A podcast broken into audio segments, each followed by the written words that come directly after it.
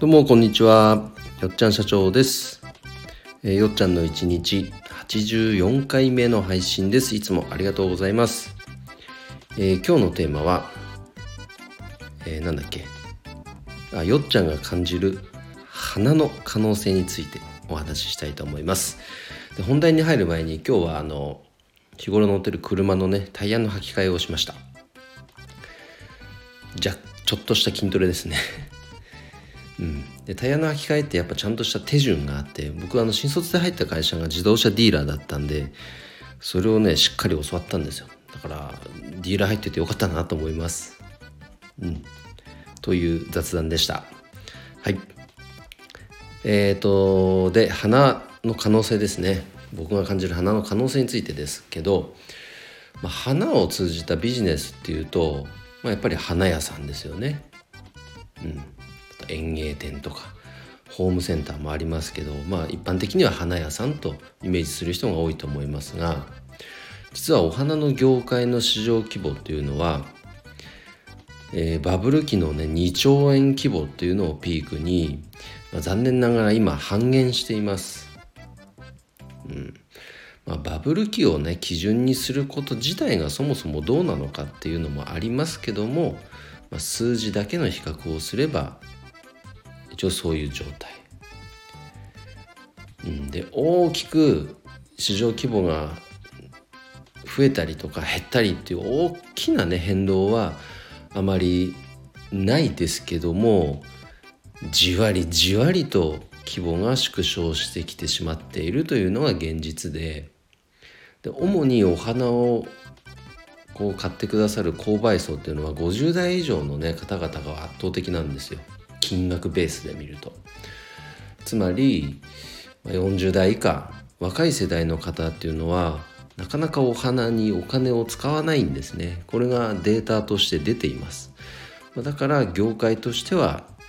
これからを考えた時にそのね若い世代にどうやってお花の素晴らしさを伝えていけるかっていうのはすごく重要なテーマになってくるんです。なんですけれども、まあ、業界の大きな、まあ、構造上の課題なのかちょっと理由は分かんないですけどじゃあそのお花の価値をね伝えるっていうところに特化して活動してる人っていうのが本当にいないんですよ。うん、これはねもう大きな課題だと僕は思ってます。どちらかというと皆さん、ね、業界に従事している人っていうのはそもそも花が好きで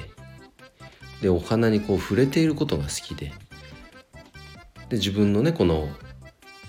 イメージする花束アレンジメントを作って。でそれを喜んでいただけるお客様に伝えて。そこにこう喜びを感じている人がいる。それはもちろん素晴らしいことなんですけど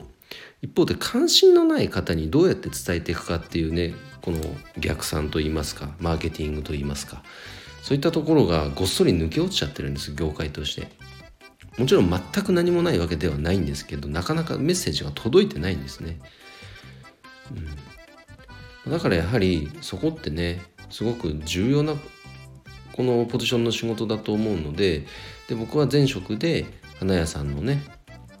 中で営業企画マーケティングここのお仕事を専従でやらせてもらってましたから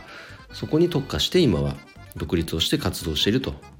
でフラワーディレクターとして活動させてもらってるというわけなんですがだからこそ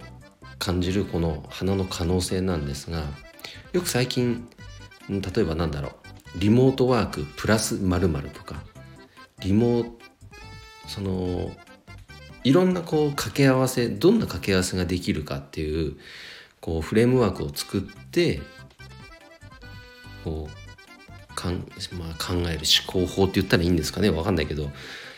あ、そういうのよく見かけますけど、まあ、例えばその文脈で言った時に「花プラス〇〇という考え方をすると伝え方っていっぱいあるなやれることっていっぱいあるなと思ってるんですよ。僕の中でイメージしてるのはやっぱり吉本興業で吉本興業っていうのはいろんなビジネス展開してるんですがお笑いプラス〇〇例えばお笑いをプラス芸人。お笑いを届ける人っていうのは芸人。でその芸人をサポートするのがジムサポート業務をする、えー、仕事であったり。あとはこう地域の活性化なんていう活動もしてたりとか。劇場があったりとか。お笑いを基軸にいろんなビジネス展開をしてるわけですね。それと全く一緒で花プラス〇〇っていう考え方をしていくとまだまだやれることはいっぱいあるなと思っています。でそこを考えて形にしていくのがフラワーディレクターであってでそのパートナーとなるのがいわゆるお花屋さんフローリストの方々だと思っています。そんな可能性を感じていますので、まあ、ぜひねフラワーディレクターこれに興味がある方はなんかこうリアクションをしていただけると嬉しいなって思います。はい、えー、それでは今日の配信は以上となります。よっちゃんいいねとか応援するよっていう方は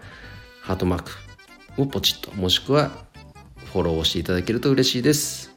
それでは今日も一日頑張ろう。よっちゃん社長でした。バイバイ。